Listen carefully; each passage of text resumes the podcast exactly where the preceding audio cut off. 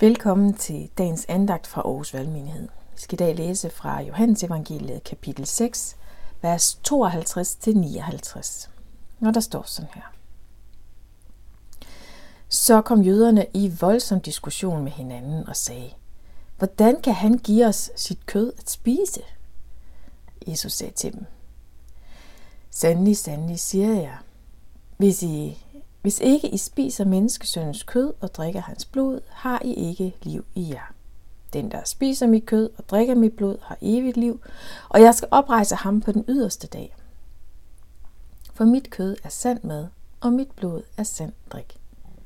Den, der spiser mit kød og drikker mit blod, bliver i mig, og jeg i ham.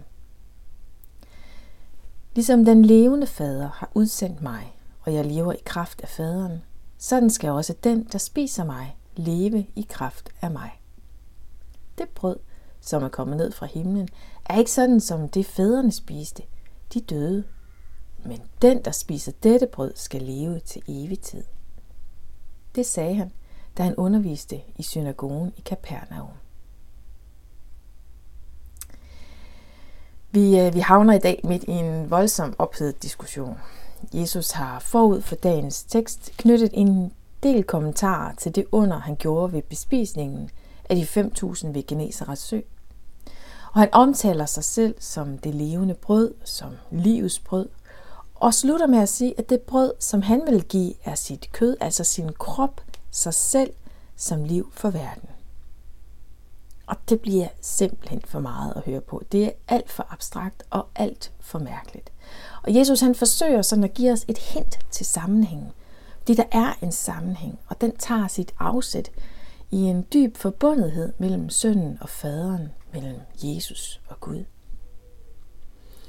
For Jesus han siger her, Ligesom den levende fader har udsendt mig, og jeg lever i kraft af faderen, sådan skal også den, der spiser mig, leve i kraft af mig. Jesus er altså udsendt af sin himmelske far, Gud, og han lever i kraft af dette, i samhørigheden, i gensidigheden. Og på samme måde vil den, der tager del i Jesus, som tager imod ham som sin frelser, som vi synligt erfarer det i nadveren, leve i kraft af Jesus. For lige præcis i det offer, i den stedfortrædende død på korset, der får vi del i ham. Der giver han sig selv for os. Vi skal altså have Jesus på indersiden, ikke bare på ydersiden, men vi må tage imod ham og lade os forvandle i Helligåndens kraft. Vi må i tro række ud efter ham. Vi må erfare, at netop fra korset strømmer kraften til vores liv. Der har vi kilden til livet. Lige der har vi det brød, der mætter os for altid. Jesus han laver også en, en reference tilbage til Israelitternes vandring gennem ørkenen. Der var de i 40 år, og selvom de var ulydige og umulige, så sørgede Gud for dem. Hver morgen lå der en portion manna. Det var sådan en slags brød. Det lå bare klart på jorden til dem, som de kunne spise. Helt midt ude i ingenting, der sørgede Gud for dem det er jo det samme, der sker her. På samme måde så sørger Gud for os. Hans kærlighed strømmer gennem hans søn til os. Jesus bliver til liv for os, når vi får ham på indersiden. Når vi tager imod ham som det levende brød, som livets brød. For det er redningen for os.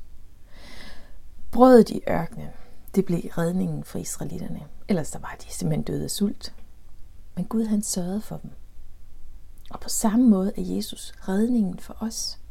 Han er den, der giver liv og som opretholder liv. Og som er der hver eneste dag. Også når livet bare føles som en vandring i en ørken. Han er vores håb. Lad os bede sammen. Jesus, tak at du er livets brød. Tak at du er den, der mætter alt det, vi længes efter.